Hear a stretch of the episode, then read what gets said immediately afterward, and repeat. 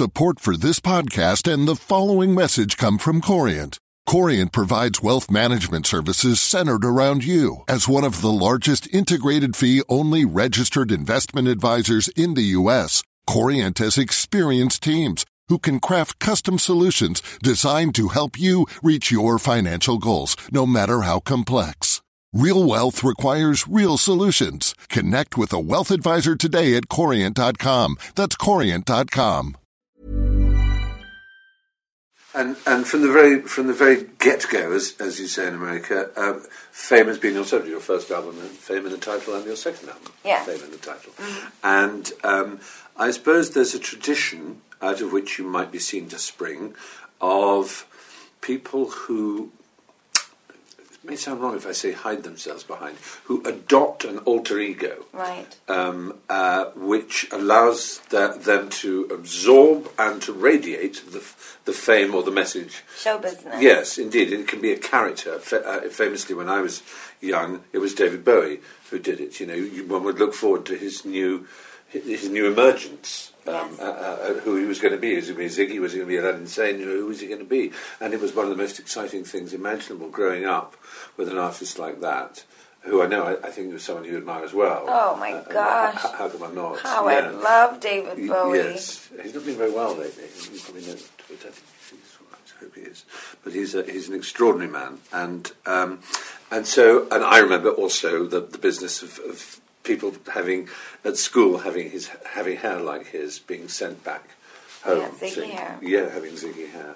Um, so and it, I, it's not as if you're uh, uh, trying or pretending to be uh, uh, original. After all, it's a tradition that goes further back than David Bowie, who goes back to uh, French cabaret artists, That's and, right. and I, I dare say probably back to back to Roman Roman and Greek tragedians and, and, and the, theatrical performers. It's part, and and the, and the boîte, um, the, the the French nightclub. Which I'm glad to see has come back to some extent, thanks to Mister Hammerstein. You know that the box in, in yeah, yeah, yeah.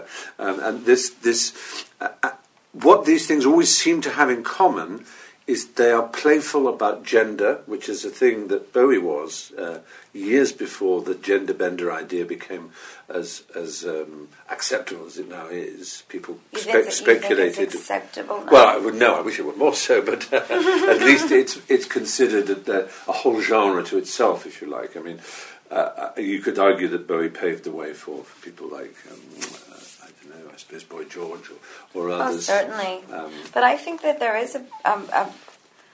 That is also what makes me very different, is I actually don't ident- identify myself as two separate people, and I don't view Lady Gaga, me, ah. as the protector of Stephanie. So Stephanie Germanotta is, is and Gaga are con- congru- congruent. Yes. They are. That's very exciting. That's different. You, do, you don't you don't sort of um, put on the armour of, of Gaga. No, but I do...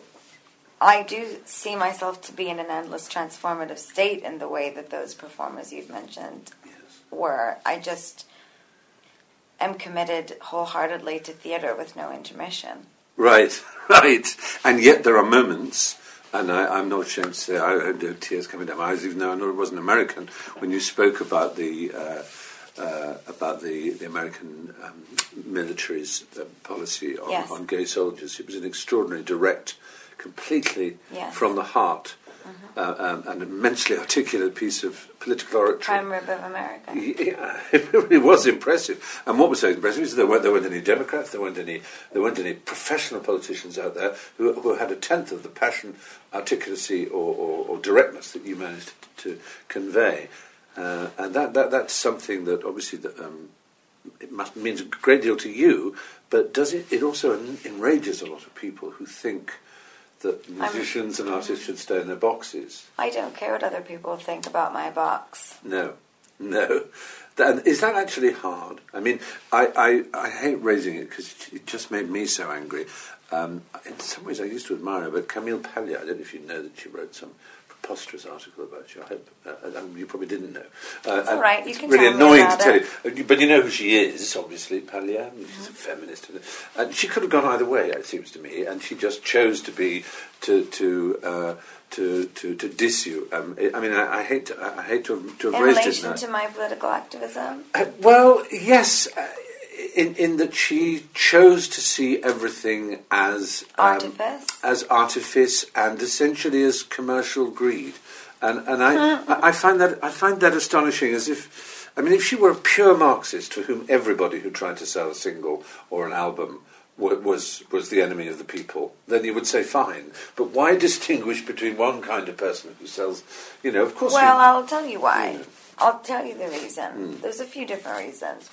One of them relates directly to this mission statement of the album, yeah. in that I was born this way, and perhaps, yes, you all have a opinion about pop singers or public figures, that somehow we are part of this giant, disingenuous bubble yeah. that doesn't give a fuck about the public, and we only care about ourselves. Yeah. And um, how could it be possible that a woman like me, who loves theater and loves yeah. fantasy and loves magic, how could it be possible that I could really mean what I'm saying? Yeah. Now, if I could respond not to her, but just to the idea of what you're talking about, yeah. I would say... That's quite anti-feminism, isn't it? To say that a woman, based on the way that she wears her hair and her shoes, would not be sincere. I'm more, however, concerned, but excited to liberate the idea that I am more criticized for the authenticity of my political activism as based on, on a scale of one to ten, how queer I am. Right. Yes. Which I think is also very interesting. Yeah. I believe that the boundaries of love and acceptance can be pushed by anyone or anything that has revolutionary potential. And I don't give a goddamn what you think about me or my box. I will do what I like with it. Yeah. And and that that He's extends... so sweet. I, I love him, Adrian. Bless you. Join Capital Group C E O Mike Gitlin for a new edition of the Capital Ideas Podcast. In unscripted conversations with investment professionals, you'll hear real stories about successes and lessons learned, informed by decades of investment experience. It's your look inside one of the world's largest asset managers. New episodes are available monthly. Subscribe wherever you get your podcasts. Invest thirty minutes in an episode today. Published by American Funds Distributors, Incorporated. Here at Bellingcat, we get to the bottom of things. From a global crisis to an underreported event, we find the facts using publicly available tools and resources, uncovering what is hidden on and below the surface. We connect the dots using social media posts, satellite images, and public records, and empower others to do the same by sharing how we do it. The ability to do so is only made possible by our readers, supporters, and community members. Care to join us? Learn how at bellingcat dot com.